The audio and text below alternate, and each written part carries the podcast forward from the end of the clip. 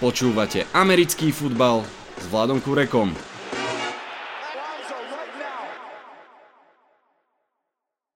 Volám sa Vlado Kurek a hlásim sa vám zo štúdia 8.0. Máme za sebou 8. kolo, druhú prehru Giants, prvú prehru New Yorkského mužstva v oktobri a trade deadline. Jasné, že je o čom rozprávať sa.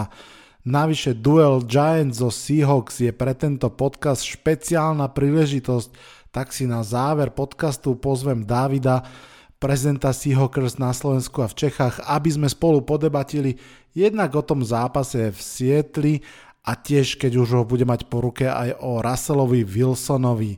Samozrejme aj dnes príde na záver rubrika Čo sa v škole naučíš v NFL, ako keby si našiel. Máme aj jednu smutnú správu. Adam Zimmer, syn Majka Zimmera, ešte nedávno ofenzívny koordinátor vo Vikings, zomrel. Veľmi, veľmi mladý, 38 rokov. Čest jeho pamiatke.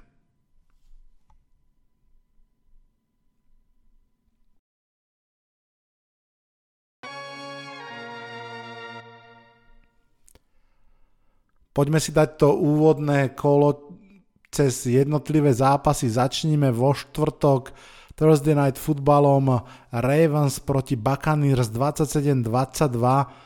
Baltimore sa po tomto zápase posunul už na 5-3, naopak Tampa spadla na 3-5, ale ani jedno mústvo to vo svojej divízii vlastne stále nemá jasné. V zápase, o ktorom hovorím, Tampa začala veľmi slušne. Viedla 10-3, potom však úplne stratila šťavu a neodolala Ravens, ktorí toľko behali, až ich ubehali. Eh, jedným z ich hrdinov bol Unlikely Azajach Likely. O tomto zápase si povieme neskôr trošku viac. Poďme na nedelné zápasy, poďme do Londýna. Broncos vyhrali 21-17 nad Jaguars. Áno, Russell Wilson museli ísť až do Londýna, aby jeho útok nabral trošku fazónu. Prvé tri drivey pritom boli tragické, naopak obrana heroická potom slovami komentátorov eh, Dana Orlovského a hm, zabudol som spolukomentátora, zjednodušili ten playbook naozaj na stredoškolskú úroveň a prinieslo to eh, ovocie, tri dlhé drivey, 75 yardový, 80 a 90 yardové drivey, všetky tri ukončené touchdownami. Jaguar sú síce lepší ako pred rokom, ale zďaleka nie dosť. Panthers Falcons 34-37 v predlžení. Bitka o čelo divízie priniesla neskutočnú drámu, predlženie a zároveň aj kopu úsmevov. Bolo to trošku asi typické pre NFC South a vlastne asi pre celú tohto ročnú sezónu. Panthers, ktorí mali byť e, na odpis, vzdorovali a keď 30 sekúnd dokonca boli, že 4. a 15 a DJ Moore chytil brutálny touchdown, vyzeralo to, že vyhrajú. Lenže potom eh, prišla penálta, DJ Moore tak Beckhamovský zbytočne si dal prilbu dole na ihrisku, čo je proste zakázané.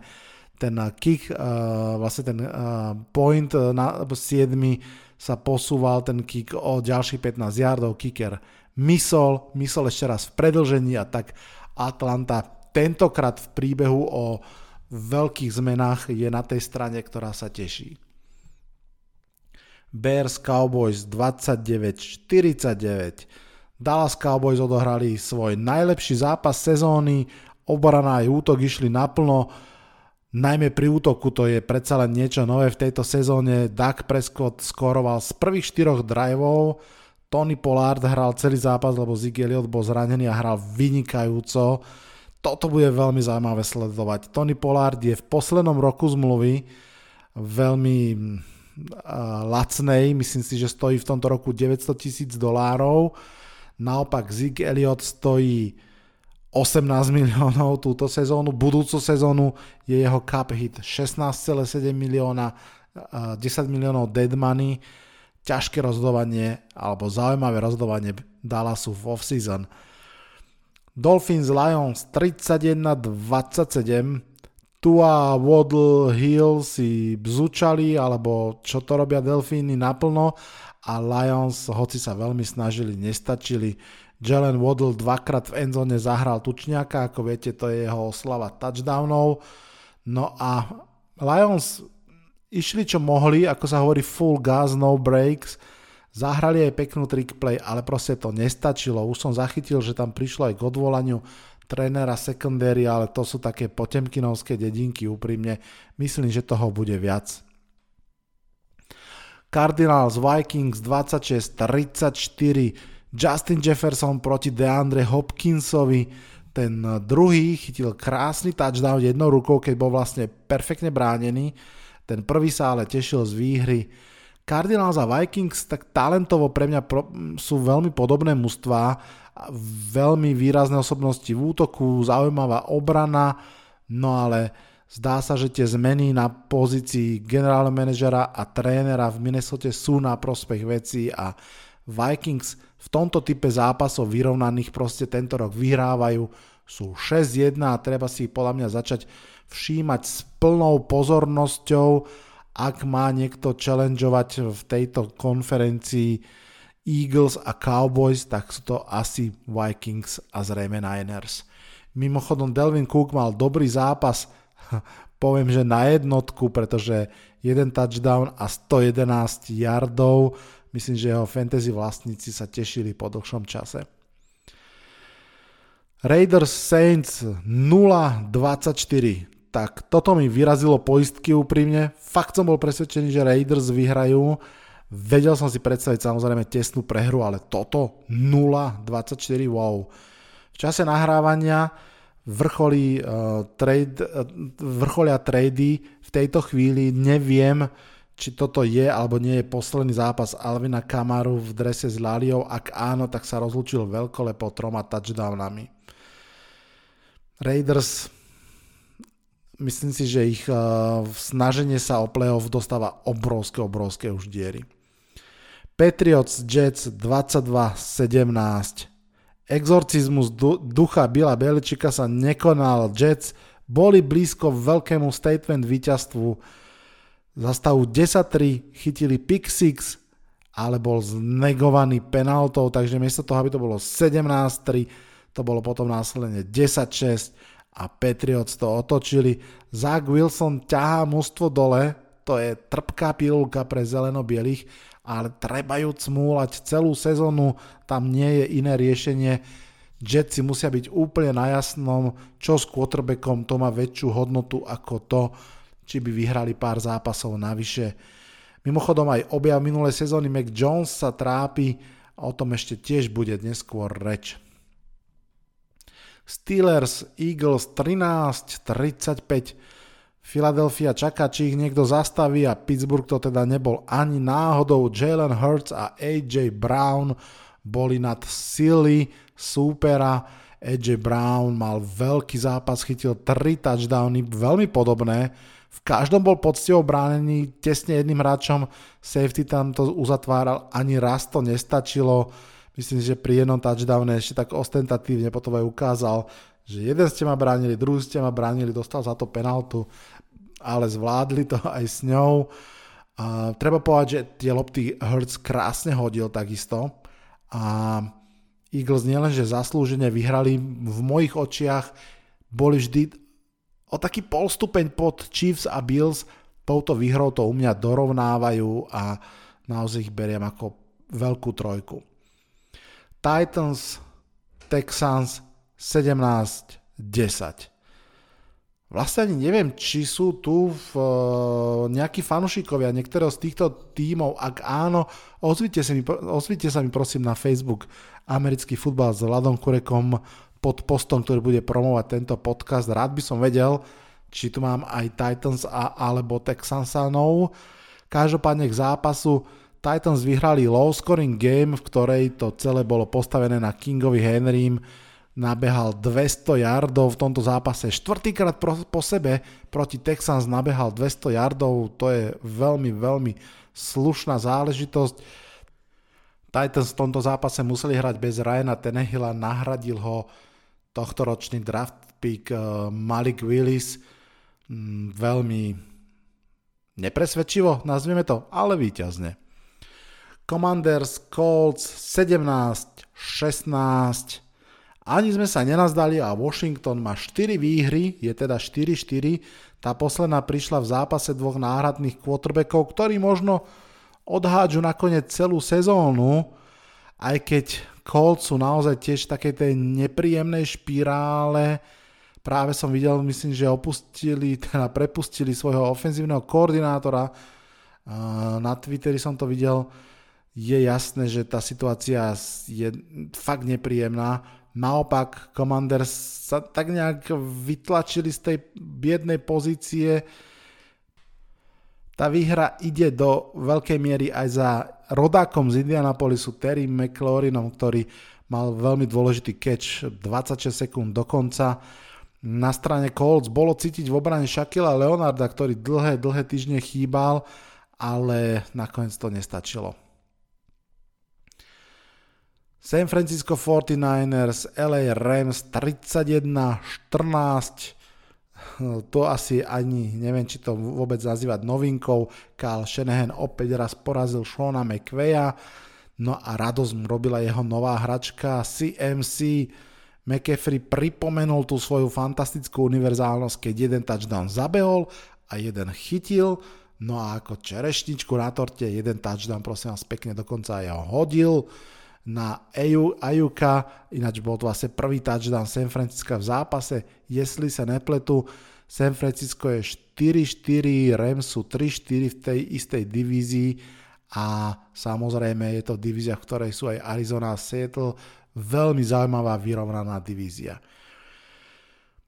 Giants, Seahawks 13-27. Giants boli v tomto dueli jasne slabší, písal som o tom na Facebooku už hneď po zápase.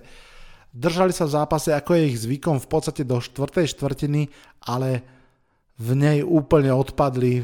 Doteraz boli tie štvrtej štvrtiny práve ten moment, kedy Giants zapli, teraz to proste už nešlo. Um, ono tie výhry alebo prípadné výhry Giants sú vždy výsledkom kráčania po veľmi tenkej linii, kde stačí jeden krok bokom a už to nepôjde. Um, no a teraz tých krokov bokom bolo veľa. Naozaj a dva mafnuté panty z rúk eh, Johnsona boli už len taký klient do rakvy. Budeme sa o tomto zápase rozprávať viac. Packers Bills 17-27 Sunday Night Football. Nie, toto nebol zápas, v ktorom by sa Green Bay Packers odrazili hore. Buffalo si zápas ukontrolovalo. Romeo Dubs si zaknihoval touchdown a dokonca aj Samori Toure, priznám sa, že toto meno som videl prvýkrát, ale medzi tými touchdownami bola veľká, veľká prázdnota. Komentátori aj analytici sa rozplývajú nad dvojicou Josh Allen, Stefan Dix, ktorá je produktívna v tých najdôležitejších okamihoch a ťahá ofenzívu. Allenov pass rating, keď hádže na Dixa je v brutálnych 156,3 Stefan Dix mal aj v tomto zápase 100 yardov nabehaných a mimochodom, keď Stefan Dix nabehá 100 yardov, tak v takýchto zápasoch majú Bills 13 výhier, jednu prehru. Posledný zápas, Monday Night Football, Bengals, Browns 13-32, ďalšie slušné prekvapenie. Cincinnati Bengals nemajú Jamara Chasea, Cleveland Browns majú Amari Coopera, Bengals nemajú ofenzívnu lineu, Browns majú ofenzívnu lineu a všetky tieto fakty boli v zápase extrémne cítiť. Mimochodom, pamätáte si, ako pred rokom Miles Garrett išiel na helovinský zápas v kostýme smrtiaka a mal tuším na tej plachte uh, mená quarterbackov, ktorých sekol, tak toto mimochodom bol opäť Halloween a ten evidentne Milesovi Gerettovi sedí, mal v tomto zápase 3 seky a veľmi prispel k výhre, ktorá motá AFC Nord. Počúvate 5. sezónu podcastu Americký futbal s Vladom Kurekom. Poďme teraz už na 6 pikov z tohto hracieho kola. Ten šiestý posledný budeme nahrávať trochu neskôr, lebo chcem si počkať na trade deadline, ak sa bude dať, aby som videl všetky tie veci, ktoré sa udiali a mohol ich sem na jedno miesto hodiť. No, ale začneme teraz zápasmi. Prvý pik som si pomenoval, keď sa nedarí takto zjednoduš, bude to hlavne o tom zápase Ravens proti Buccaneers, ale nie len.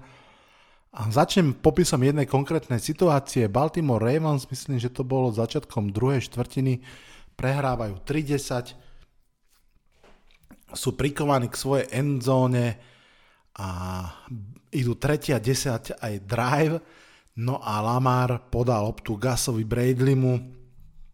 Gas, the Bass je teklovaný na jednom jarde, ale odolá tomu teklu, odrazí sa od neho, obehne obrancov a zabehne pre prvý drive, pre, pardon, pre prvý down. Z toho driveu nakoniec síce body neboli, ale mal som pocit, že to bol presne ten okamih, kedy sa zrodil obrad v zápase.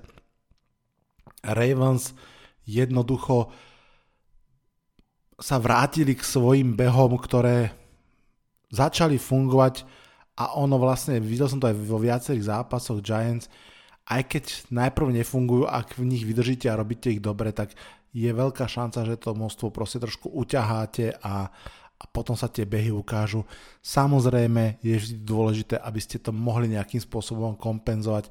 Vždy je dôležité mať šancu aspoň trošku hádzať a v tomto prípade tou šancou na hádzanie bol už spomínaný tight end Baltimore Ravens Isaiah Likely, tohto ročný draft pick, jeden z takých tých, ktorý som si naozaj všímal a vo viacerých mokoch som ho mal aj v Giants. Každopádne naozaj v tomto zápase bol výraznou postavou, myslím si, že nachytal nejakých 70 yardov a jeden touchdown k tomu. A v podstate po zranenom Markovi Andrewsovi naozaj prebral tú štafetu a, a pomohol. Toto mimochodom bol mm, veľmi dôležitý zápas pre aj Johna Harboa, aj pre Toda Bowlesa a vlastne pre celé tie mužstva, ale to, čo spomínam je, že že Tampa, tak ako som vravel, vstúpila do toho zápasu s veľkou vervou, hrala dobre v útoku, Chris Goodwin aj Mike Evans tam mali veľmi pekné keče, naozaj také tie dlhšie v strede ihriska, ale potom to zrazu celé vyfúčalo, respektíve keď sa prestalo dariť, tak sa nemali o čo oprieť. A to bol ten rozdiel, že Ravens sa o tie behy jednoducho opreli a išlo im to... Hmm, videl som aj takú štatistiku, že tých 77 yardov Likelyho v primetime zápase je najviac nováčikovských yardov od roku 2018, kedy sa to podarilo práve Markovi Andrewsovi. Toto uh, zjednodušovanie hry a opieranie sa o behy nie je samozrejme výsosná doména Ravens, aj keď naozaj pochopiteľne už len vďaka Lamarovi Jacksonovi to patrí k ich DNA Robia to Browns, robia to Eagles, robia to Cowboys. To, že Eagles a Cowboys sú veľmi funkčné ofenzívy, ukazuje, že ako dôležité je mať tie behy naozaj kvalitné, ale zároveň vedieť ich doplniť uh, pásovou hrou. To je to, čo napríklad Giants rozhodne chýba. Uh, mimochodom aj v tej výhre Broncos ktorú som pred chvíľou spomínal v tom zjednodušení, to bolo do veľkej miery postavené na beho, hoci tam majú Gordona, ktorý nepatrí k tým úplne spolahlivým. Pik číslo 2, Tua Time, pracovný názov.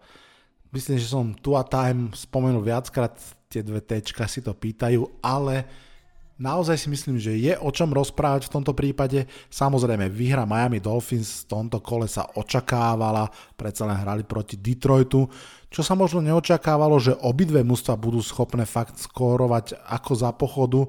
Hlavne prvý polčas pripomínal videohru z prvých šiestich driveov, myslím, že 5 bolo takých, v ktorých mužstva skórovali a jeden, ktorý skončil turnoverom, teda fumblom a turnoverom, to znamená žiadne nudné panty. No a trojica Tua, Tyrik a Jalen Waddle to naozaj rozbalila vo veľkom, kopa yardov opäť na ich konte. Ja osobne som tomu veľmi rád. Myslím si, že jednak rýchlo svedčí tomu športu a tu a Tyreek a Jalen sú takí možno Chiefs Light pred 4 rokov, ale hlavne som rád aj kvôli Tuovi, že má reálnu šancu ukázať sa. Predsa len ten jeho príbeh je naozaj ako na hojdačke.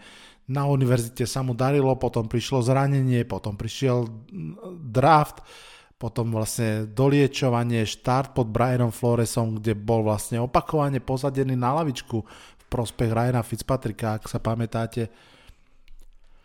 A aj v tejto sezóne to bolo 3-0, potom prišiel otraz mozgu, alebo otrasy mozgu, asi by bolo lepšie povedané.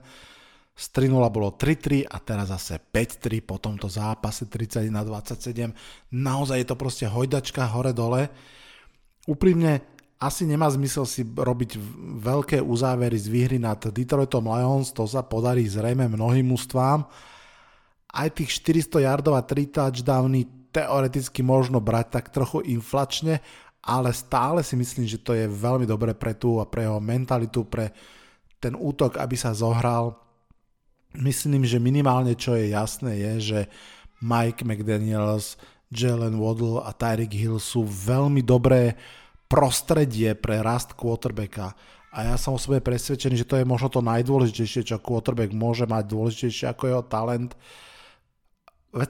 Aj to, že sa vrátila vôbec debata Tua versus Herbert, že sa vôbec teda objavila tá debata, je podľa mňa už plus pre Tangovajlov, pretože kto by to po tej prvej sezóne povedal, že tu opakovane posadený Herbert hral fanmózne, no ale tie prostredia sú fakt dôležité a Herbert aj trénersky, aj herne, vďaka tým zraneniam teda hlavne, zrazuje o mnoho horšej situácii a uvidíme, ako to podpíše na jeho výkonoch. To, čo teraz vidíme, je, že že tá ofenzíva pod vedením tu je proste naozaj lepšia ako pod vedením Teddyho Bridgewatera, čo kľudne pred sezónou mohlo vyzerať 50-50, hej, že aj presne po tom treťom zápase keď prišiel štvrtý, tak uh, ja sám som bol zvedavý, či bude Miami hrať výrazne odlišne s Bridgewaterom ako s Tuom a vidíme, že je to rozdiel. Tá ofenzíva, um, ktorú vedie Tagovailoa je explozívnejšia, zaujímavejšia a je zaujímavé to sledovať aj v celej tabulke AFC East a nehovorím to len preto, že New England Patriots sú zatiaľ poslední. Predstavte si, a Miami sú teraz zatiaľ predposledné, ale vlastne 5-3 5-3 aj s New Yorkom eh, Jets a 6-1 samozrejme Buffalo. No ale čo je zaujímavé je ani nie tak, že 3-1 sú doma a 2-2 vonku, ale že sú 2-1 v divízii, to je, to je podľa mňa zaujímavé, pretože Buffalo zatiaľ v divízii hralo jeden jediný zápas a to je ten práve, ktoré prehralo s Miami. Takže Miami to vôbec nemá pri 5-3 zle rozohrané, skôr naopak. Navyše tie tri ďalšie týždne, to sú také 3B, v ktorých sa dá povedať, že možno neprehrajú. Bears, Browns a Bajvik. Potom Texans, takže v podstate, ak to tak dobre rátam, tak Dolphins môžu do decembra vstúpiť 8-3 a budú mať všetko vo svojich plutvách.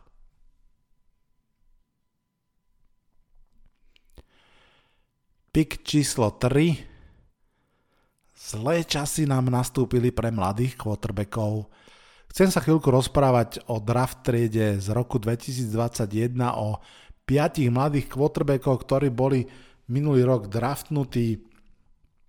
Všetci si to pamätáme, len si to rýchlo zopakujme.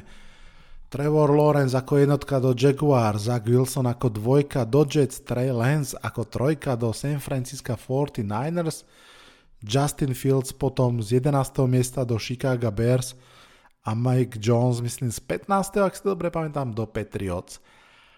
V tej chvíli to vyzeralo byť veľmi nádejne, saturujeme ligu piatimi silnými talentmi, zdálo sa to byť ako dobré fit v každý, do každého klubu, potom sme videli v priebehu toho roku, že OK, dobre, Trey Lance sedí, Zagara polo, mučí sa, OK, dáva zmysel. Trevor Lawrence sa trápi, pretože Urban Meyer absolútne nemá čo robiť v NFL, všetci sme videli, vedeli, že dobre, to treba pretrpieť. Zach Wilson nevýrazný, uvidíme Justin Fields nevýrazný, Mac Jones veľmi dobre. Hej, takže po tom prvom roku to bolo, že mm, Mac Jones, hoci bol bratý, braný ako piatý, vyzerá byť najzaujímavejší zo všetkých v tom systéme, hrá veľmi fajn, Trevor Lawrence asi dostane bye, lebo proste Urban Meyer a ostatní uvidíme. No a pretočme kalendár na rok 2022 a čo vidíme? Trevor Lawrence rozhodne hrá lepšie, predsa len uh, Pedersen je upgrade oproti Urbanovi Majerovi. Ale ak by sme sa na Lorenza pozerali naozaj optikou si druhý rok v lige, tak ten posun zatiaľ nie je taký, taký veľký, zaujímavý, aby bolo o čom hovoriť. Ja navrhujem naozaj sa pozerať na Trevora Lorenza, ako keby bolo v, v takom falošnom prvom roku a počkať si ešte, čo z toho bude. Uh, Zach Wilson takisto zrejme bude sa ešte čakať, ale nevyzerá to dobre. On si odohral tých zápasov viac a neviem, či mal jeden alebo dva za obidva roky doteraz také tie naozaj ukážkové. Trey Lance, zranený chudák, vieme veľmi dobre, ten v podstate budúci rok bude takmer mať Nováčikovský a zároveň tretí. No a Mac Jones, ktorý bol hviezdou toho ročníka, fakt nehrá dobre. OK, na začiatku tam boli nejaké víťazstva, potom tam prišlo vážne zranenie a mám pocit, že s tým zranením prišla taká zlá krv jednak aj medzi ním a klubom, ale aj fanúšikmi. Mac Jones bol, bol eh, zranený niekoľko, koľko, mm, 3 týždne, 4 týždne, dobre, dobre si to pamätám. A keď sa vrátil vlastne do zostavy, vrátil sa v zápase proti Chicago Bears a tam bol vypískaný, posadený na lavičku, šokujúco, v prospech šiestokolového piku Baileyho Zapieho, ktorý vyzerá úplne ako Mac Jones, vyzerá fakt ako dvojnici. A následne Mac Jones ako tak vyhral vlastne zápas proti Jets, o ktorom sme si pred chvíľkou rozprávali, ale to bol zápas, ktorý si viac menej Jets skôr prehrali a, a, a naozaj Patriot sa opreli o svoju obranu. Je zaujímavé sledovať výrazný regres quarterbacka v druhom roku. Nie je to žiadna novinka. Pamätáme si, že Napríklad aj Baker Mayfield si zažil veľký regres v druhom roku. Nie som si úplne zase istý, či Baker Mayfield je komparácia, ktorú by každý chcel počuť, ale meno, ktoré mi napadlo, stáva sa to pomerne často, že v tom druhom roku tá krivka ide dole, predsa len ten vývoj quarterbacka nie je lineárny, on tak prirodzene koliše hore-dole.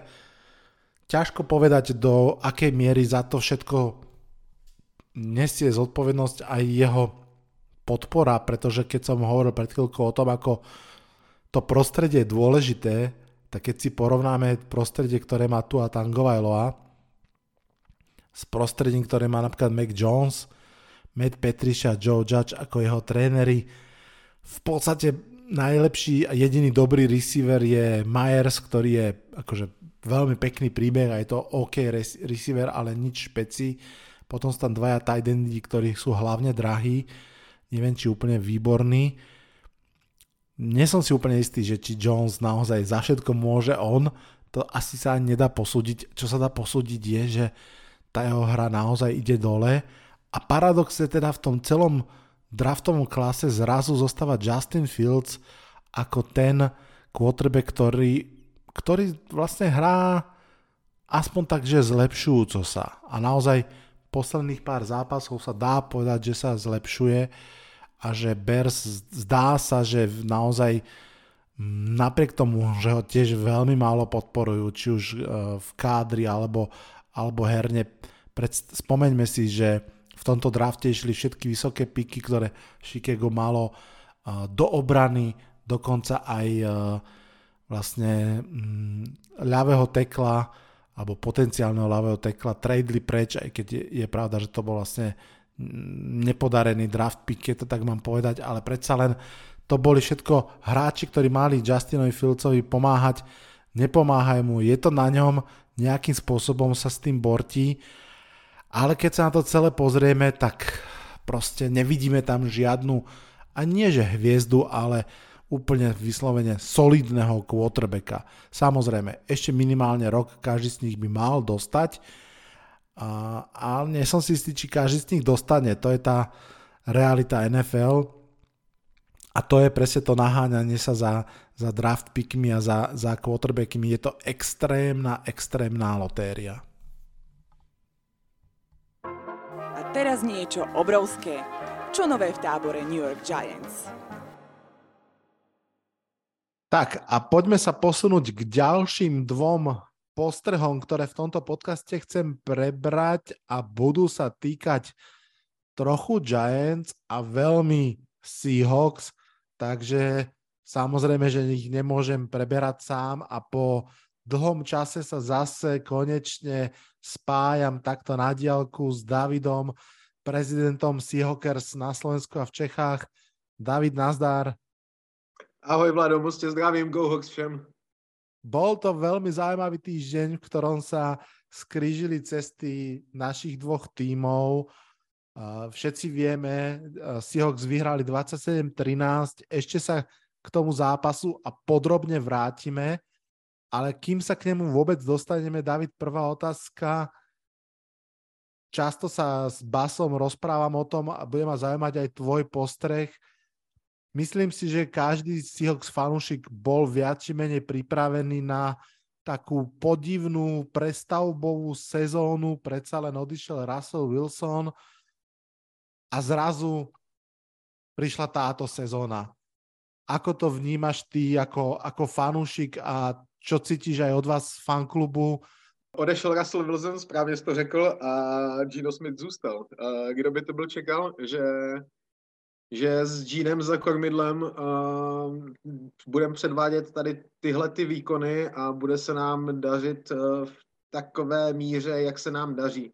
A myslím si, že velkou mí, míru úspěchu nelze upřít uh, naší, naší rookie class, která nebojím se tvrdit, že jako pokud není nejlepší v lize, tak jako patří minimálně někde do top 3, top 5. Top 5 Uh, co se týče toho, jak to lidi vnímali před sezónou, tak uh, vlastně stop uh, obsáhl ve své otázce. Myslím si, že málo kdo čekal sezónu někde na úrovni na úrovni 50% vyhraných zápasů. To, co se děje, je neskutečné, je to prakticky pohádka, že rok, který je stále přestavbový rok, jako napříč tomu rekordu, takže vychází takovým stylem a ještě neuvěřitelnější je, že i když se nám momentálně bude dařit eh, nadále tak, jak se nám daří, tak eh, stejně z toho může být dost vysoký draft pick díky, díky tomu off-season trade Russell Wilsona. Je to uh, tak. Absolutní spokojenost bych řekl. Myslím si, že mluvím úplně za všechny. Není důvod si, si myslet, že tahle sezóna je nějak pod očekávání. Je hodně, hodně nad očekávání hmm. všech. Hmm. Poďme teda k zápasu samotnému. Mm, teraz už samozrejme trošku sa aj na to bude e, ťažšie pozerať, keďže už vieme, ako dopadol a ako ten zápas prebiehal, ale skús sa ešte vrátiť v čase tak nejak akože hodinu, dve pred zápasom. Zaujímal by ma, ako si ten zápas očakával, čo si od neho očakával, čoho si sa možno prípadne aj obával a potom samozrejme sa dostaneme už k zápasu samotnému, ale skús teda ešte zaspomínať, aké si mal pocity a očakávania tesne pred zápasom. Eh, myslím si, že velká část uh, mého preview, které, které píšu ke každému zápasu a které snad dávají sem tam smysl, se věnovala uh, rushing game. Uh, rushing game z obou stran, uh, rushing game obou týmů. Uh, myslím si, že, že to, ta hlavní otázka byla uh, Dvě hlavní otázky byly ty, zda uh, my dokážeme zastavit uh, Shaku, uh, Sekuana Barkleyho, pardon. A druhá otázka byla ta, jak si děrová, děravá běha, běhová obrana Giants dokáže poradit uh, s Kenem Walkerem, který zdá se být uh, jakousi novou vycházející hvězdou NFL. To si myslím, že bylo to hlavní kdo se bude líp uh, pohybovat po zemi, kdo ovládne, ovládne nějaký time management toho zápasu. Je aj celkom fér povedať, že vlastne nakoniec rozhodli v tom zápase ešte úplne ďalšie veci. Samozrejme tie behy nejakým spôsobom sa tam prezentovali. Um, ale mám pocit, že obidve obrany ako keby si dali na to veľmi, veľmi pozor. Ja, keď som si robil taký rýchly sumár toho zápasu, tak som v zásade musel ako keby zjednodušene charakterizovať, že Seahawks boli v zásade lepší vo všetkom. Uh, ich quarterback zahral lepšie, uh, celé mužstvo sa vyvarovalo, chybu, robilo teda menej chýb, naopak bolo schopné potrestať chyby súpera. No a samozrejme mm, v passing offense takisto sa ukázalo napriek aj tým nejakým dropom a nevyužitým situáciám, že Gino Smith, Tyler Lockett a DK Metcalf proste budú trošku veľa na tú obranu. Kde sa ten zápas podľa teba reálne na tom ihrisku rozhodol a čo boli také tie zlomové okamihy? Uh, myslím si, že uh, zopakuju část eh, svého pozápasového review, kde jsem napsal, že jsme byli svědky 50 minut uh, absolutního defenzivního slugfestu, jako fakt parádní defenzivní fotbal, uh, vyrovnaný, kde napříč tomu, že v určitých aspektech jsme mohli být lepším týmem, tak ten zápas byl objektivně vyrovnaný. Uh, ale posledních 10 minut uh, bylo vyloženě o tom, že jsme New Yorkské obry měnili na zahradní trpaslíky do záhonku. Jako tam uh, se to absolutně zlomilo těma posledníma dvěma drivama, kde ten, ten vlastně play calling Waldrona, našeho, našeho nového ofenzivního koordinátora, byl strašně pestrý dokázali jsme, dokázali jsme se jsme dát slovo i Tyleru Lockettovi, který vlastně během toho zápasu měl jeden drop touchdown a jeden vlastně uh, vyražený fumble první v jeho osmileté kariéře, což je absolutně neuvěřitelné. A dokázali jsme poslední dva drivey jako projít jako nůž máslem uh, za, za 14 bodů a tam nebo 14 ne, ale možná se mýlím, možná to bylo 14, pardon, ale tam vlastně padly ty dva touchdowny a tam si myslím, že se to zlomilo napříč tomu, že možná velká většina lidí vnímá uh, nebo vnímalo rozdíl toho zápasu v těch dvou vlastně punt returnech uh, Giants, které, které dopadly tak, jak dopadly, takže vlastně absolutně katastrofálně. Hmm. ono, tie, pan, tie vlastne mafnuté panty obidva nie len, že pochopiteľne mm, dali loptu okamžite Sietlu a vo veľmi výhodnej pozícii, vlastne hlboko v útočnej polovici, ak to tak mám povedať, ale presne obidva prišli práve v okamihu, kedy sa obrana ešte ako keby dokázala vypnúť k výbornému výkonu. Ak sa dobre pamätám, tak ten prvý vlastne, tomu vlastne predchádzal výborný defenzívny drive od nás, keď keď uh, sme tam sakovali uh, Smitha a prinútili vlastne Seattle pantovať. Ten druhý dokonca mám pocit, že neviem, či náhodou to nebolo, že tria von a ako keby tá ofenzíva mohla ísť na loptu, ale zase prišlo k tomu pantu. Ale myslím si tak, ako vravíš aj ty, že to už boli trošku také uh, klince do rakvy, že naozaj ten zápas uh, sa odohrával do veľkej miery už predtým veľmi výrazne a mne sa páči to, čo si spomenul, a to je play calling uh, ofenzívneho koordinátora Seahawks. Ja mám pocit, že naozaj, respektíve takto, myslím si, že tréneri Giants robia fakt dobrú robotu s tým kádrom, ktorý majú k dispozícii a v tých zápasoch, ktorých vyhrávame, oni naozaj proste akože kráčajú po tenkej čiare, nemôžu urobiť ani krok vedľa a vyhrávame tie zápasy, v ktorých hm, dokážu tí tréneri a ten play calling prekvapiť supera. Ako náhle vlastne ten super dokáže držať s nimi krok aj, aj trénersky, aj čo sa týka disciplíny, tak tam proste tá výhoda mizne a tu si myslím, že naozaj jednak aj Seahawks boli veľmi disciplinované mužstvo, ale jednak presne ako si povedal, hralo v ofenzíve proste stále zaujímavo a dokázalo oklamať obranu opakovane, keď to tak zjednodušene poviem. A tu možno tak trošku aj ako keby premostím z toho zápasu, ale zaujímal by ma tvoj pohľad, že v čom je ten play calling uh, Seahawks 2022 iný ako roky predošle. A teraz možno ani neriešme Wilsona, ak sa to dá, možno to s tým súvisí priamo, lebo Graselovi sa ešte dostaneme neskôr, ale celkovo by ma zaujímalo, ako vlastne hrá Seattle inak, ako hrával. Jednoznačně zatím musí eh, logicky stát výměna prakticky celého coaching staffu, kromě, kromě Pita Kerola.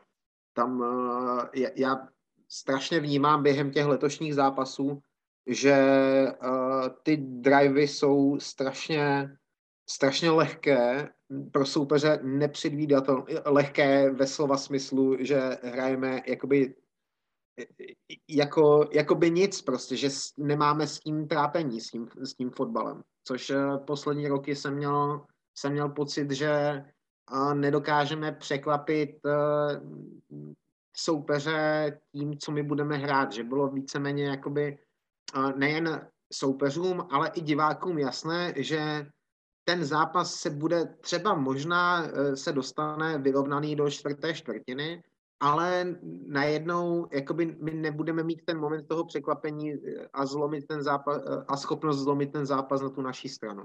Myslím si, že hrajeme daleko pestřejší, zábavnější a méně předvídatelnější fotbal, než jsme hráli v posledních letech. Hmm. Souhlasím s tebou. Mm, keď sa o tom rozprávame s Basom, tak eh, presne čo on spomína, je, že útok Sietlu je zrazu proste konzistentnejší, že jednoducho eh, tie drivey idú jeden za druhým, že sa tie prvé dávny získavajú. Z tých predošlých rokoch to bolo viac také mm, jednotka alebo nula. Buď parádna akcia, alebo trápenie. A že chýbala tam taká ako keby taká tá ľahkosť, že potrebujeme 4 yardy, získame 4 yardy. Um, je to zhruba asi o tom, nie? Přesně tak. Myslím si, že si, že si krásně parafrázoval to, co jsem měl na mysli já. Uh, přesně takhle to vnímám. Ta, ta hra je, je zábavnější, je efektivnější možná a je méně předvydatelná a nakonec vlastně i více více z té hry můžeme těžit díky tomu, že tam najednou není Russell Wilson, od kterého jakoby desetiletí celá liga ví, co vlastně čekat, ale najednou ten tým je vedený uh, Gino Smithem, který deset let prakticky čekal na uh, svou uh, roli plnohodnotného startera a je reprezentován takovým množstvím nováčků jako žádný jiný tým v Lize, a to si myslím, že nám dává obrovskou výhodu proti ostatním týmům, protože hrajeme opravdu, opravdu lehce a, a krásně nejen, nejen na hřišti, ale i vlastně jako na oko. Hmm. Naťukol si dve témy, ktoré chcem ešte pri tomto zápase s tebou prebrať. Samozrejme tou prvou je Gino Smith. A predsa len ja, keď budem reprezentovať vlastne aj človeka, ktorý ho zažil v Giants, tom jednom eh, kľúčovom zápase, kedy posadil Ilaja Menninga na lavičku, teda nie on, ale, ale uh, uh, tréner Ben McAdoo vtedy, a kedy mimochodom išiel prvé tri drivey, tri a von, podobne ako Daniel Jones eh, teraz v nedelu proti Seahawks, tak uh, predsa len si myslím, že veľká väčšina ligy nemá Gina Smitha napozaraného a tým pádom vie viac menej len z tých highlightov a z tých ako keby až nereálnych alebo ťažko uveriteľných fantastických čísiel, ktoré okolo neho v tejto sezóne sú. Ty si predpokladám videl každý jeho ofenzívny snap v tejto sezóne. Je naozaj tak dobrý? Podívejme se na to, že zkompletuje tři pásy ze čtyř. Jako to, už, už to samo o sobě není, není náhoda. A pokud se do toho přidá vlastně nový, nový, nový ofenzivní koordinátor, pokud se do toho přidá uh, schopnost uh, mentality týmu vlastně ve stylu, ve stylu jeden za všechny, kdy a Tyler Lockett uh, dropne touchdown pass, uh, předvede první fumble ve své osmileté kariéře a i tak rozhodující touchdown pass míří na něho.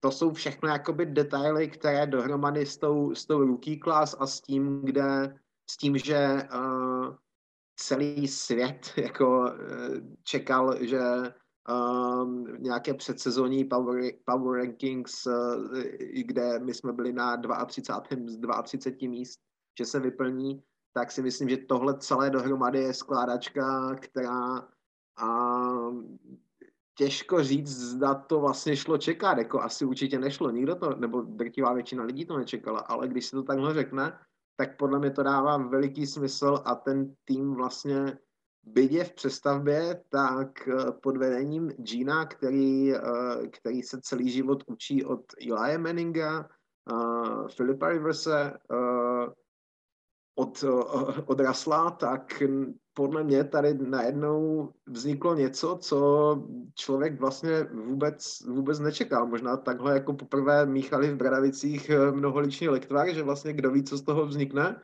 A najednou z toho vzniklo něco úžasného a začali to používat a, a, a takhle prostě podle mě najednou fungují Seahawks. Překvapivě dobře.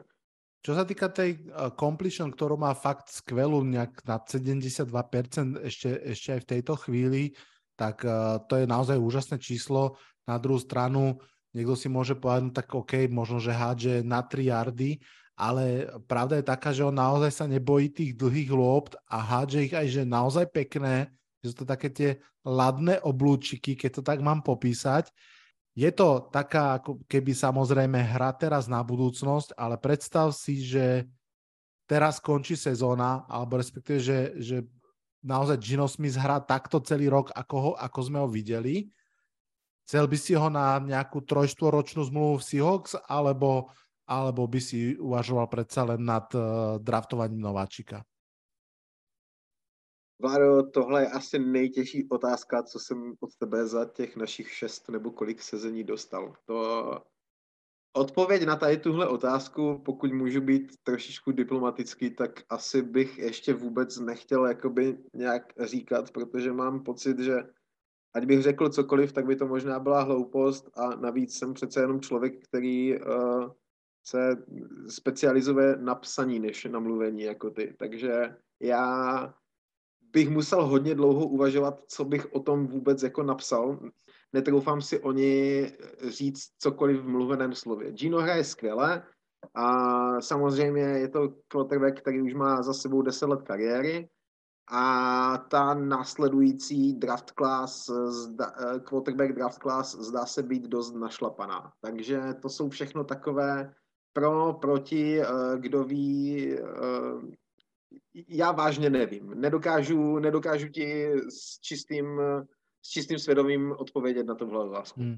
Ja si myslím, že to už samo o sebe je veľmi pekné vysvedčenie pre Gina Smitha a podľa mňa je jasne, že fair počkať si celú sezónu a vo finále našťastie to aj tak nebude uh, tvoj kríž a tvoja úloha, s tým sa budú musieť vysporiadať uh, vo front office ale zhodneme sa na tom, že je to skôr akože dobrý problém mať ten, že či si nechať quarterbacka, ktorý hrá dobre, alebo, alebo skúsiť lottery ticket, je to o mnoho lepšie, ako byť v opačnej situácii, ani nemať, ani nemať možnosť draftnúť.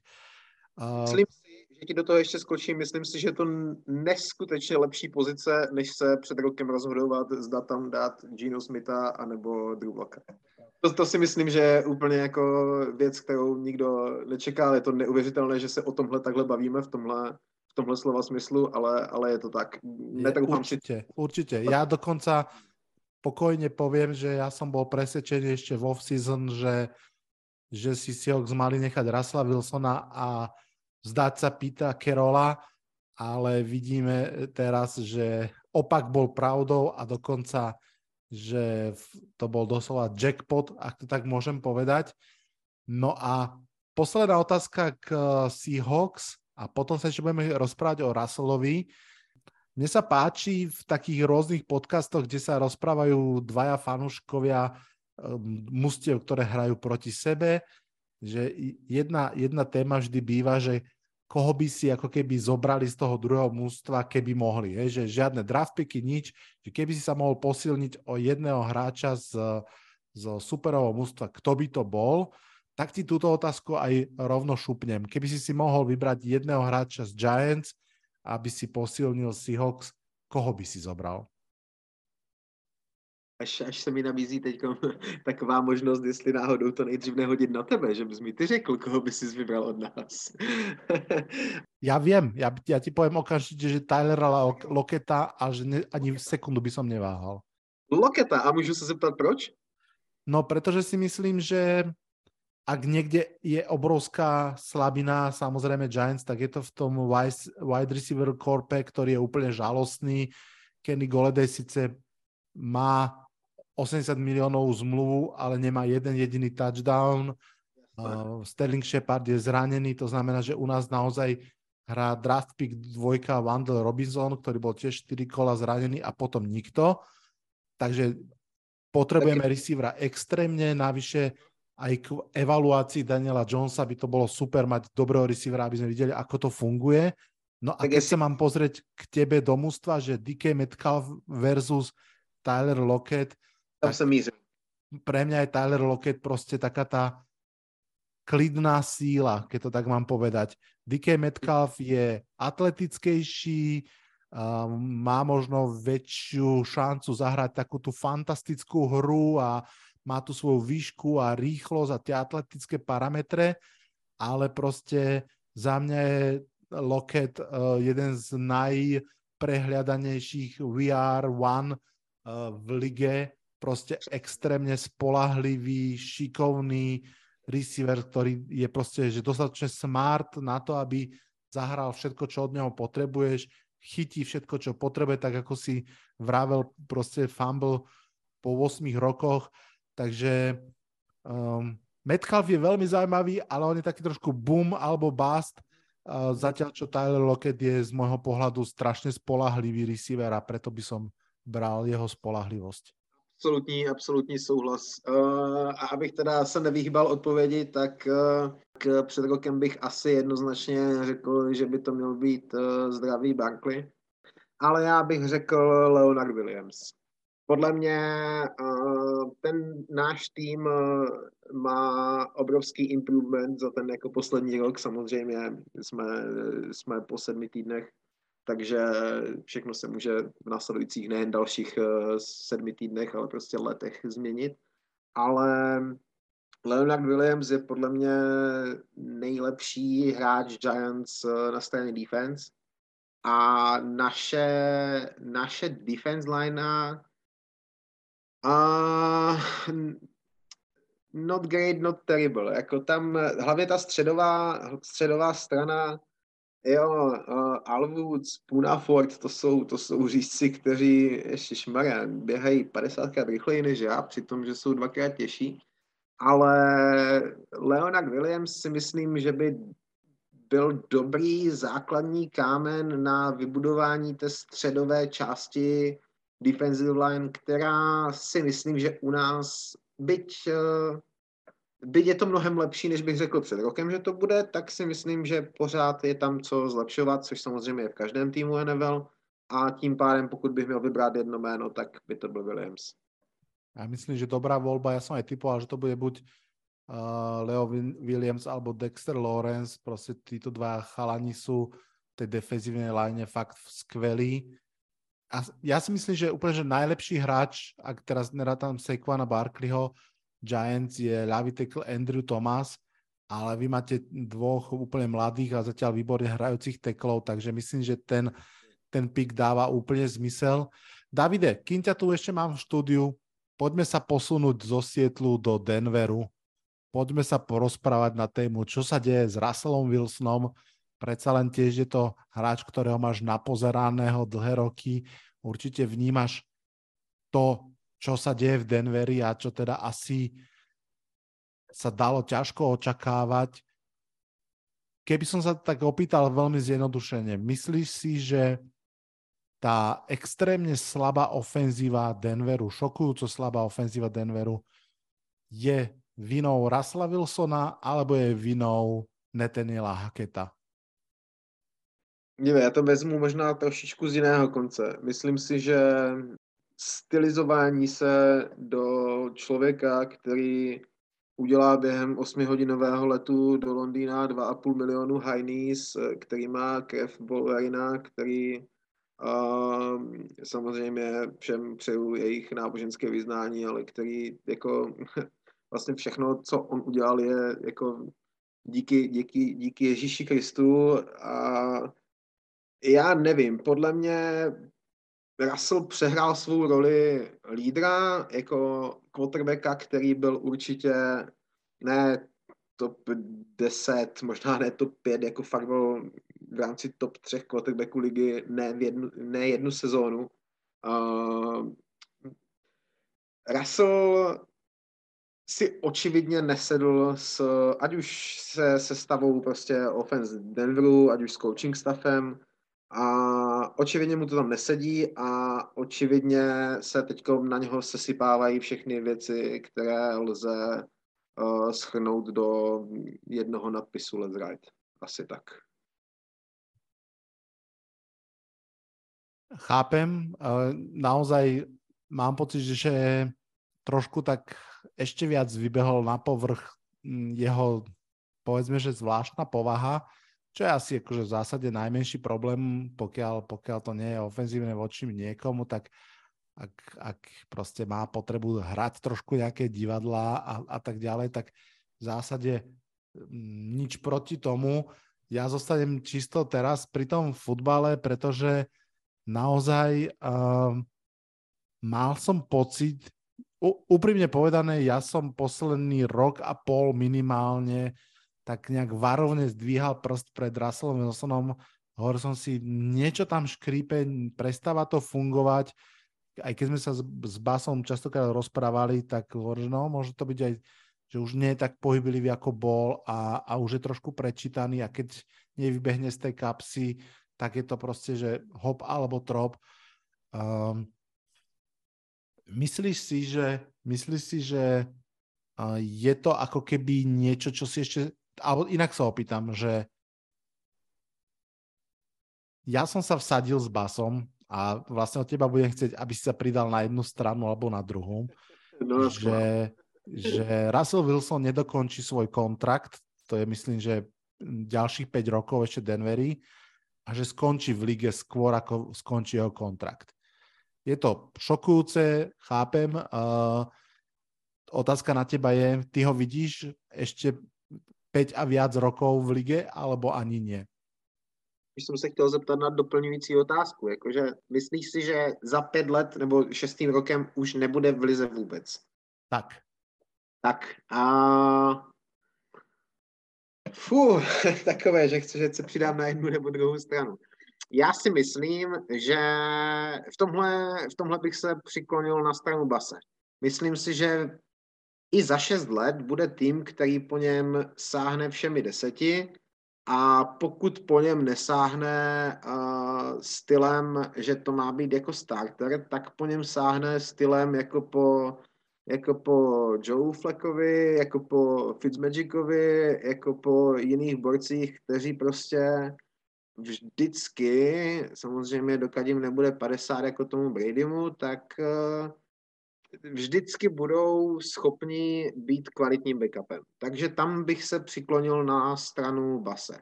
Druhá otázka je, jestli raz za pět let bude quarterbackem, o kterého by měl nějaký tým zájem jako o jeho, jako o jeho angažování se na pozici quarterbacka číslo jedna nějakého týmu. To si myslím, že je úplně jiná otázka. Myslím si, že za pět, šest let eh, v lize bude. Nejsem si jistý tím, jaká bude jeho výkonnost, ale na základě sezóny, tuším 2019 nebo 20, myslím, že 20 eh, Toma Bradyho, tak kdo by řekl, že Bradyho loňská sezóna bude taká, jaká, jaká byla, jakože byla super, objektivně řečeno, a kdo by na základě jeho loňské sezóny řekl, že letošní bude stát za starou belu. Je to rok od roku, kdo ví, jak to bude. Myslím si, že Russell bude za 6 let quarterbackem eh, v National Football League.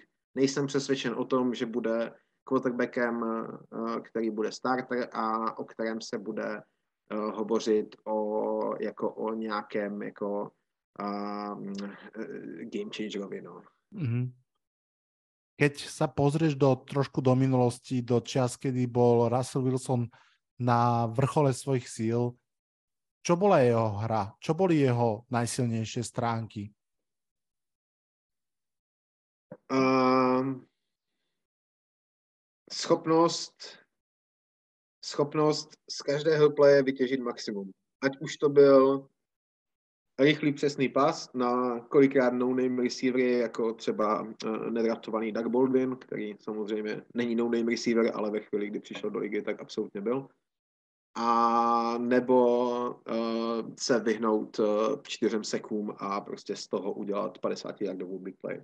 Russell vždycky, aspoň tak jsem to vnímal, nebo tak to vnímám, že v jeho nejlepších letech, což z těch deseti let bylo, řekněme, 7-8, tak byl schopen každý play, když šel snap do jeho rukou, tak člověk neměl jistotu, člověk uh, fandící druhému týmu, hráč druhého týmu, neměl jistotu, že ten play dopadne uh, z jejich pohledu dobře. Hmm. To si myslím, že v, jak ty si už dneska zmínil, v posledním roce, roce a půl dost vyprchalo. Takže Ten trade si myslím, že dával absolutní smysl a když se na to podíváme teď, tak vlastně uh, už to možná pochopil i, i Denver, který musel draftovat uh, Čaba, aby se zpátky draftoval zpět do prvního kola. Mm-hmm. Uh, je to tak, ako vravíš, že ja si takisto pamätám Russella Wilsona vyslovene ako Magiciana ako čarodejníka, ktorý proste vedel off-script, to znamená, že aj v situácii, keď vlastne tá hra sa nevyvíjala dobre, urobiť niečo špeciálne, to bol podľa mňa vždy, že Russell Wilson, Aaron Rodgers a kto ešte, možno, že aj iba oni dvaja a potom neskôr pochopiteľne Mahomes, že, že hráči, ktorí proste, keď sa to kazilo, tak z toho urobili ešte brutálnu hru. A to bolo vždy postavené jednak na on mal podľa mňa, a to ešte si myslím, že stále má vynikajúci cit v ruke na tie dlhé lopty, že na, naozaj na tie 30-yardové šupy, ktoré krásne padnú do, do rúk tomu receiverovi, ale zároveň to bolo postavené na tej jeho mobilite, na tej schopnosti buď sa vyhnúť seku, alebo proste sa premiesniť a hádzať z iného miesta, ako, ako pôvodne bolo. No a toto mám pocit, že ako náhle mu odišlo, tak proste už to nie je to, čo to bývalo.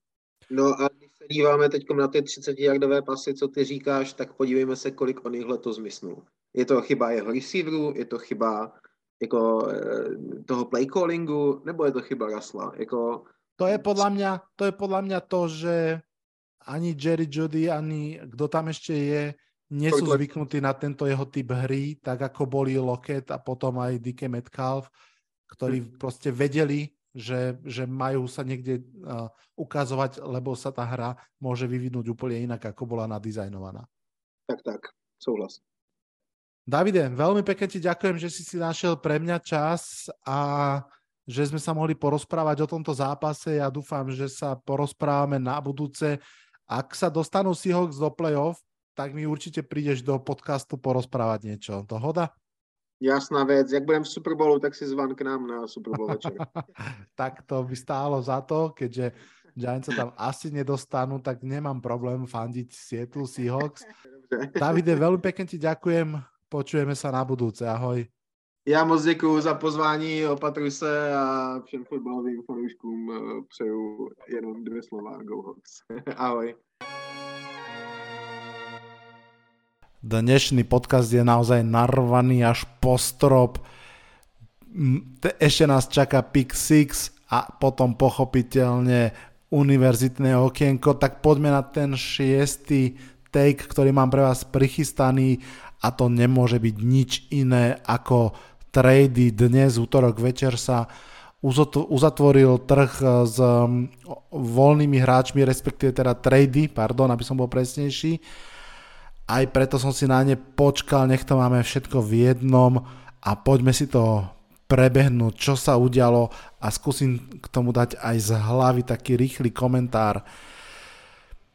Začneme aj trademi, ktoré sa odohrali pred útorkom, už som niektoré spomínal, ale nezaškodí si ich zopakovať.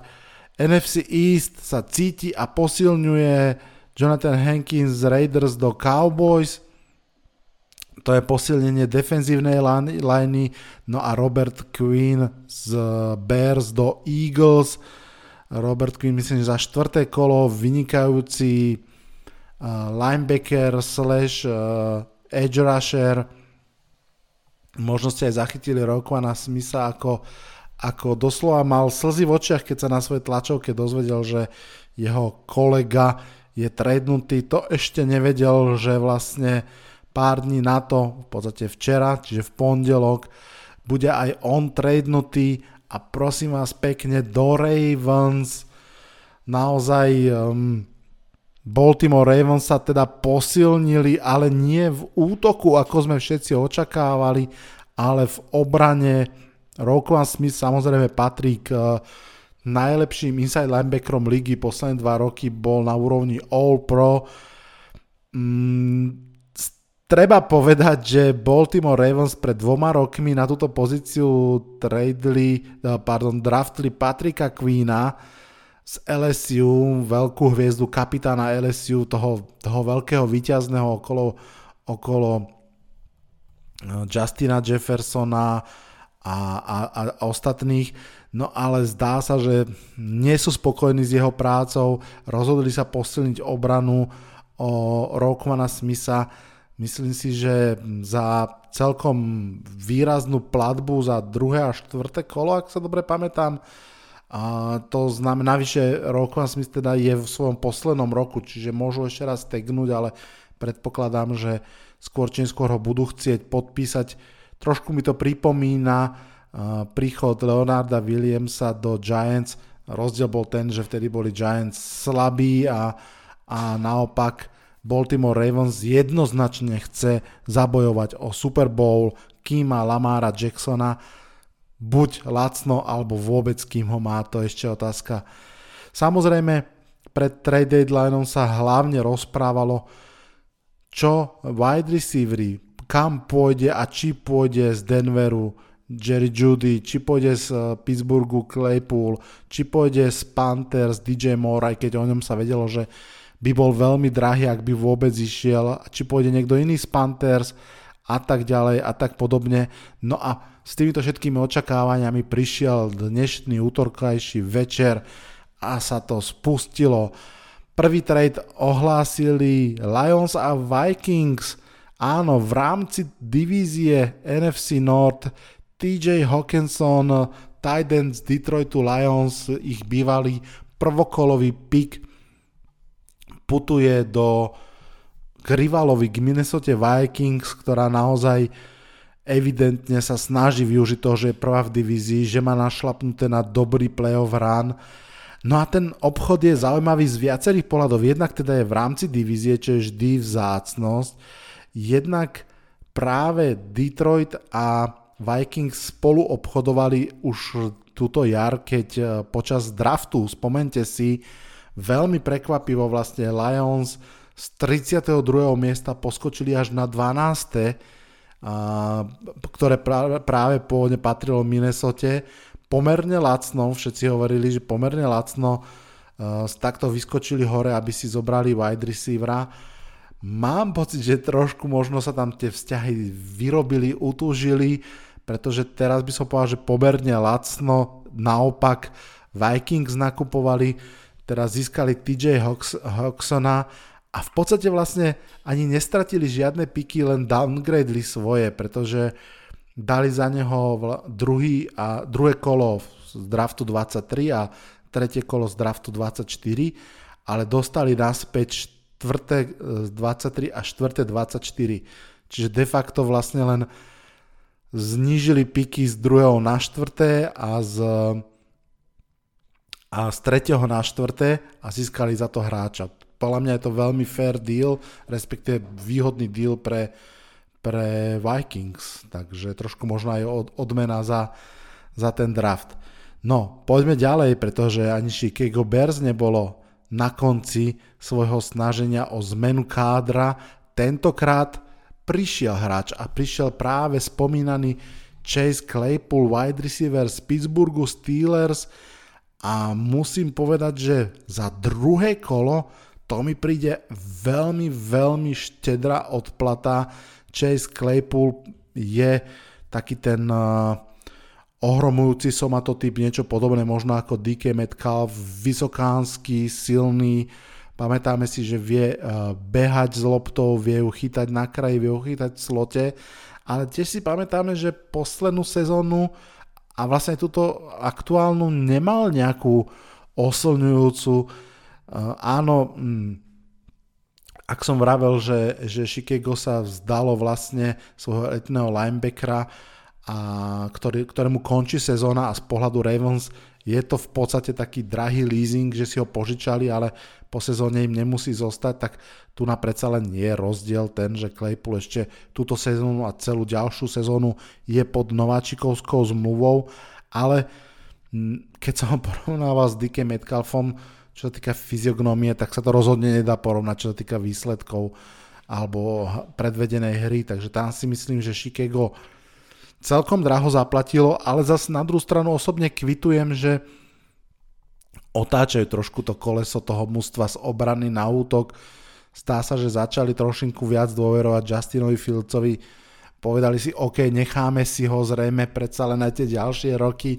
Potrebujeme vidieť, čo v ňom je, potrebujeme mu dať príležitosť hrať a mať niekoho, na koho môže hádzať. Toto je jasné posilnenie ofenzívy, nie v zmysle, že poďme teraz vyhrať strašne veľa zápasov, ale v zmysle poďme dať Justinovi Fieldsovi šancu ukázať, že je dobrý quarterback. Uh, tak ako Chicago aj poslalo hráča preč, aj získalo hráča preč, podobne je to aj s Pittsburghom Steelers. Tí teda poslali preč Claypoola a naopak získali cornerbacka, veterana Villa Jacksona 3. z Washingtonu Commanders a to musím povedať, že pre mňa veľké prekvapenie Pittsburgh Steelers uh, nie je mužstvo, ktoré by už malo veľmi pomýšľať uh, nad playoff v tejto situácii, v akej je.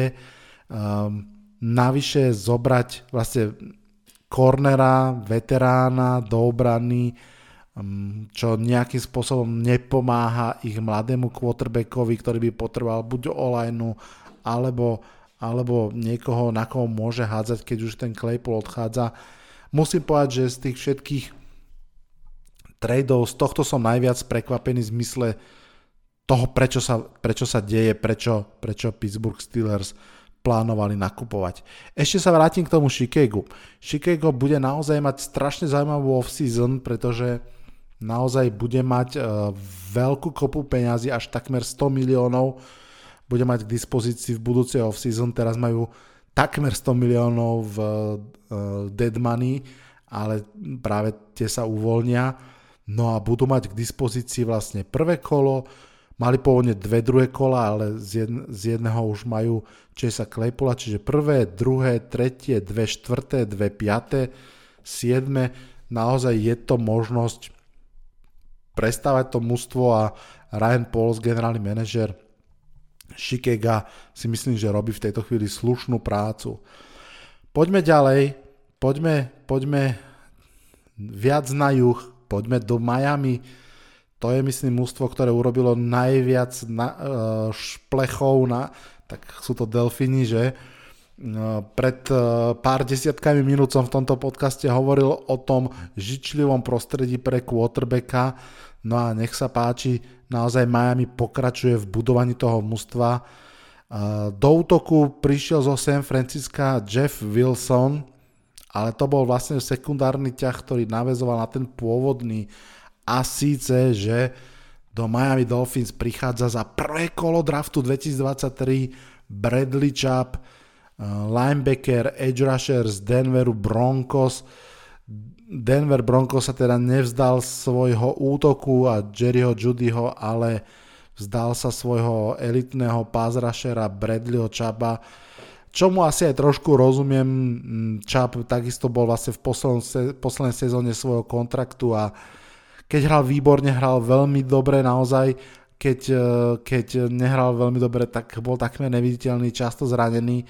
Asi sa necítili byť úplne na to podpísať ho, naopak Miami zdá sa, že sa veľmi cíti na to, aby urobilo v tejto sezóne taký ten veľmi závratný, dôležitý krok hore. Konkrétne teda ten kontrakt je taký, že prvé, a štvr, prvé kolo tento draft, štvrté kolo budúci draft a Chase Edmonds, toto bol ten balík, ktorý odišiel do Denveru a naopak vlastne dostali Čaba a piaté kolo, čiže to štvrté a piaté sa tak trošku offsetujú s Chaseom Edmundsom keď si to zjednodušíme, že za prvé kolo, tak, to, tak veľkú chybu neurobíme. Mimochodom, Miami Dolphins nemali svoje vlastné prvé kolo, to stratili ako, ako penaltu za uh, illegal tampering, uh, to znamená za tie uh, tolky s Tomom Bradym, keď, keď nemali na ne právo.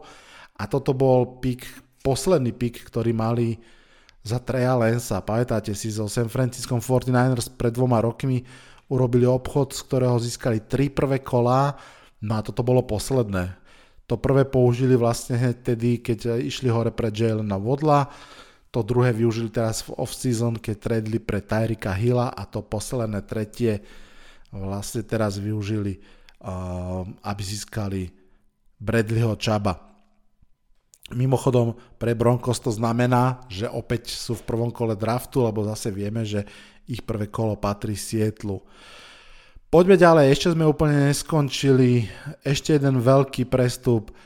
Jaguars si kúpili, ak to tak môžem povedať, od Atlanty Falcons Kelvina Ridleyho wide receivera a to napriek tomu, že ten má trest za typovanie zápasov na celú túto sezónu takže tradeli pre hráča, ktorého budú mať až od roku 2023. Tá cena nie je úplne jasná, myslím si, že je to 5. kolo v drafte 2023 a nejaké v roku 2024, ktoré bude závisieť, môže to byť 4., 3. alebo dokonca až druhé podľa toho, koľko Ridley odohrá zápasov, či bude v kádri a tak ďalej a tak ďalej. Čiže maximálna možná cena je, že 5. 2023 a 2. 2024 Mm, veľmi zaujímavé, okrem iného, čo som zachytil, je, že Kelvin Ridley, ak si pamätáte, dostal trest za to, že typoval na zápasy Falcons a teda typoval aj výhru Falcons nad Jaguars a teraz za Jaguars bude od budúceho roku možno hrať. Zaujímavé. Ešte dve mená, ktoré, ktoré za, uh, zacestovali tesne pred 9 hodinou večernou Broncos plátajú dieru po Čabovi a Jets získali Jacoba Martina za štvrté kolo, a respektíve to bolo že len zmena štvrtého za piaté. No a Buffalo Bills to hľadalo running backa, ja som bol veľmi zvedavý, či náhodou nedajú obrovskú ponuku Giants na Saquona, alebo či napríklad nesiahnu po Karimovi Huntovi alebo Alvinovi Kamarovi, to mi úplne dávalo zmysel. Nakoniec si vybrali Nahima Heinza z Colts, ďalšieho uh, running backa z takých tých menších shifty, vlastne takých majú už troch, vrátane uh, mladšieho Kúka, ktorého drafty túto sezónu. Neviem, čo mám úplne si myslieť o tomto drafte, uvidíme. Mená, ktoré stojí za to spomenúť, že neboli tradenuté, už som spomínal Jerry Judy, Karim Hutt, Al- Alvin Kamara, Brandon Cooks, toto sú všetko hráči, o ktorých sa veľa rozprávalo a nakoniec zostávajú tam, kde boli. No a tam, kde boli, zostávajú aj Giants. Veľa sa debatilo o tom, či príde nejaký wide receiver, ale je zjavné, že Joe, Joe Shane uh, má tie draft picky ako takéto povestné brnenie, do ktorého sa obalil a s ktorým pôjde do boja v drafte a nebol ochotný sa ich vzdať. Tak, toľko pick 6. Uh, ktorý sa venoval tradeom a na záver, Maťo, daj univerzitu.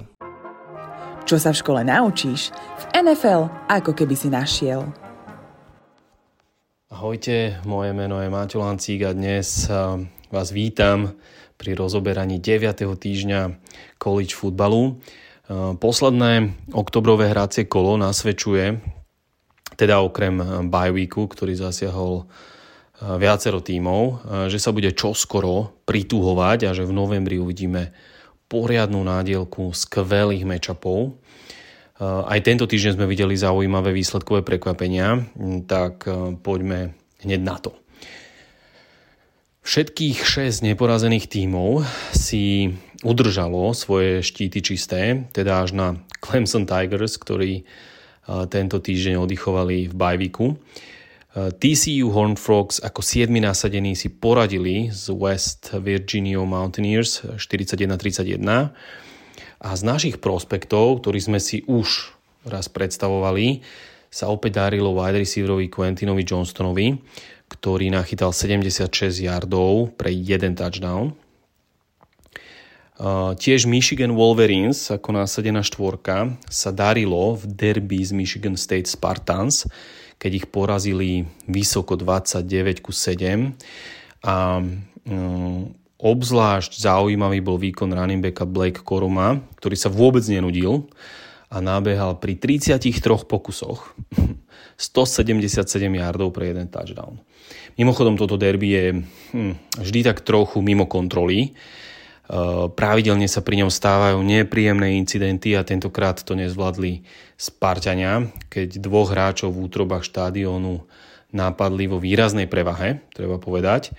A tréner Jim Harbaugh, eh, ktorého, tréner Michiganu, eh, ktorého si môžete pamätať ako trénera San Francisco 49ers za čas trochu kontroverzného quarterbacka Colin Kaepernicka, možno si spomínate ten kláčal počas hymny na počas obetiam rásových útokov zo strany policie, tak tento Jim Harbaugh eh, na tlačovej konferencie, konferencii vôbec nebol nadšený a tvrdil, že išlo o vyslovené nápadnutie.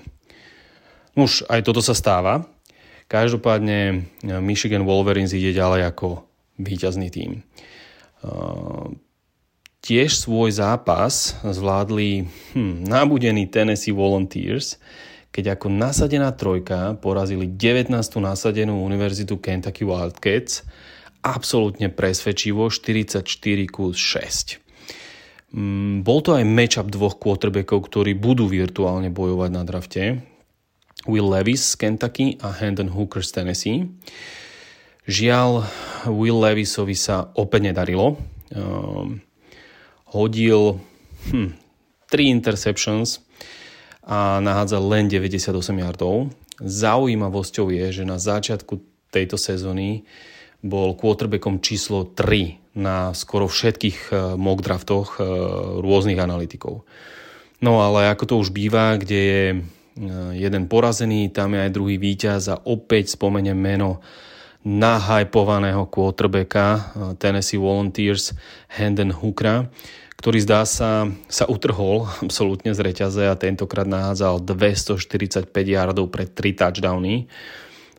No už ak kto pozná aspoň trochu amerických komentátorov a analytikov akéhokoľvek profesionálneho športu, tak vie, že z neho spravili absolútneho favorita na víťaza prestížnej Icemanovej trofeje za najlepšieho hráča roku v NCAA a okrem toho mu niektorí prisudzujú pozíciu číslo 1 na drafte.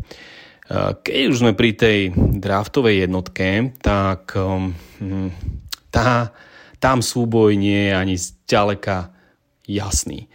Máme tam dvoch, troch quarterbackov, ktorí sa pobijú a jedného skvelého defenzívneho enda, čiže všetko je otvorené a to nám nahráva samozrejme k top zážitkom počas každého nadchádzajúceho hrácieho kola.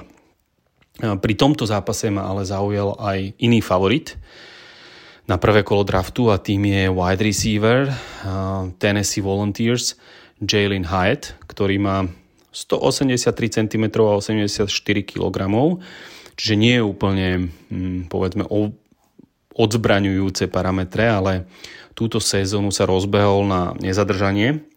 Hrá na Univerzite Tennessee tretím rokom a kým v prvých dvoch odohral len 8 zápasov, a v každej uh, mal 3 touchdowny dokopy, tak v tejto sezóne má už 907 yardov pre 14 touchdownov. A to už proti Alabame spravil školský rekord, keď zachytil 5 touchdownov a pomohol svojmu týmu poraziť Bamu prvýkrát od 2006 roku tomto týždni e, nemôžem opomenúť zápas nasadenej dvojky Ohio State Buckeyes University proti nasadenej 13. Penn State Nittany Lions univerzite, ktorú sme si už e, minule predstavovali. Ohio State vyhralo 44 ku 31 v tzv. stripe-out zápase domáceho týmu Penn State, kde je hľadisko rozdelené pravidelne do modro-bielej farby. Táto kreativita, hravosť Eh, pri zápasoch eh, mi inak celkom chýba pri NFL. A pre tých divákov, ktorým sa páči, nazvem to táto inakosť, je práve vhodný univerzitný futbal. Tak eh, Dúfam, že vám toto melancholické okienko pomohlo sa venovať trochu aj univerzitnému futbalu a ja vám prinášam do hľadáčika defenzívneho enda z Ohio State University JT Tuimoloau, ktorý totálne zdemoloval um, Penn State Univerzitu a nedovolil uh, ofenzíve uh, spraviť takmer nič s týmto zá, zá, zápasom. Zaznamenal 6 teklov, z toho 3 pre strátu yardov a 2 seky.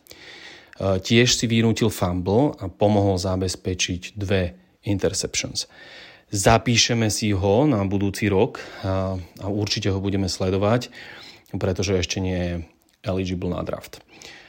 Do draftu ale určite zasiahne jeho spoluhráč, tight end Kate Stover, ktorý okrem 78 yardov pre jeden touchdown pomohol niekoľkým skvelým blokom, ktoré viedli k touchdownom a toto si scouti NFL pri tight endoch obzvlášť všímajú. Už a posledný neporazený tým je Georgia Bulldogs, ktorá si poradila opäť e, v derby v e, zápase zvanom The World's Largest Outdoor Cocktail Party, e, čiže najväčšia svetová outdoorová cocktail party. No toto musíte proste milovať na americkom futbale. Um, a teda Bulldogs si poradili s Florida Gators univerzitou 42-20. Na univerzitu Florida Gators uh, chodili inak hm, známi hráči, ako je napríklad defenzívny end Carlos Dunlap, defenzívny back Keanu Neal alebo hm, tight end Atlanty Falcons Kyle Pitts alebo kicker Cincinnati Bengals Evan McPherson. Um, Nuž a tiež aj známy quarterback s menom, ktoré sa nevyslovuje, pretože e, sa okamžite vynoria špekulácie z kulárov, že by sa mohol vrátiť do NFL a tým menom je Tim uh, Tebow. Ale späť k reálnym hráčom. Uh, opäť sa mi páčil tight end Georgie Bulldogs. Uh, zatiaľ nie je eligible na draft tento rok. Uh, volá sa Brock Bowers a nabehal 154 yardov pre jeden touchdown. OK, hm, tak e, to je všetko na tento týždeň a ešte vám dlžím predstavenie Univerzity Oregon Ducks. Oregon Ducks sídlia v meste Eugene, asi 180 km južne od Portlandu v severozápadnej časti Spojených štátov. Káčeri hrajú futbal od roku 1894 v Pac-12 konferencii, e, kde sú známe západné univerzity ako Utah, USC, UCLA, Stanford alebo Washington.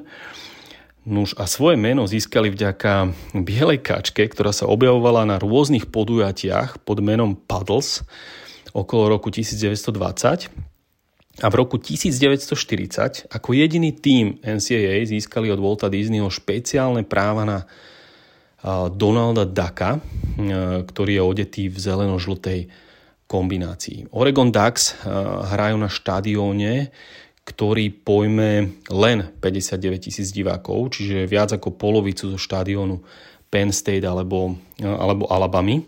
Ale nenechajme sa zmiasť, ide o veľmi hlučný štadión a diváci tam dokážu spraviť aj 127 decibelov, čo je približne štvrtý najhlučnejší štádion v college futbale.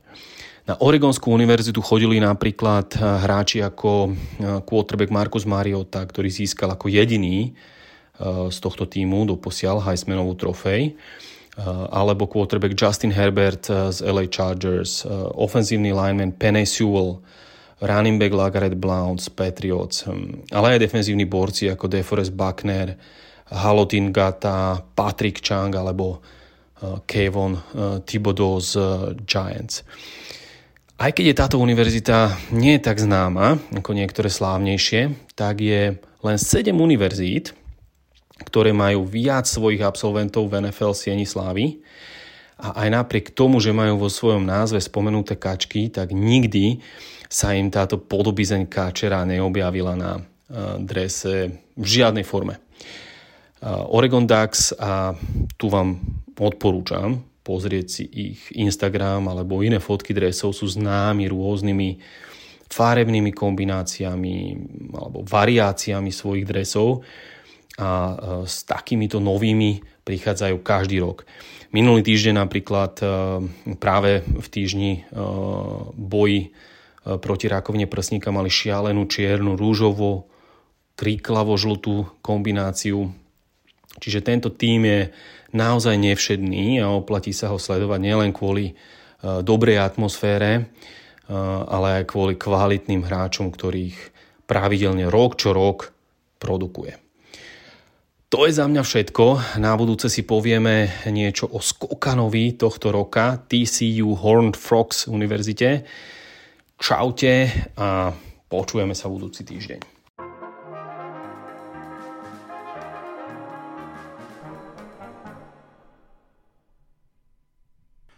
Na dnešný podcast to už bolo naozaj všetko. Počujeme sa pochopiteľne zase v piatok. Budeme predpovedať zápasy 9. kola. Ja budem v kľude, keďže Giants majú svoj bajvik. Verím, že aj vy budete v kľude, či už preto, že sa vám pozdával tento podcast. Ak áno, prosím, nezabudnite ho ohodnotiť hviezdičkami, ak sa dá. Veľmi mu to pomôže. Rozhodne vám prajem hlavne, aby ste mali pekný e, začiatok alebo vlastne už aj stred a koniec týždňa.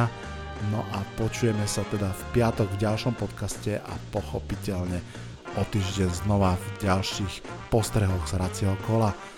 Na dnes je to všetko. Z dnešného podcastu sa odhlasujem v mene mojom aj Davidovom. Čaute, čaute. Toto bol dnešný podcast. Ak sa vám páči, môžete ho podporiť na službe Patreon. Ďakujeme.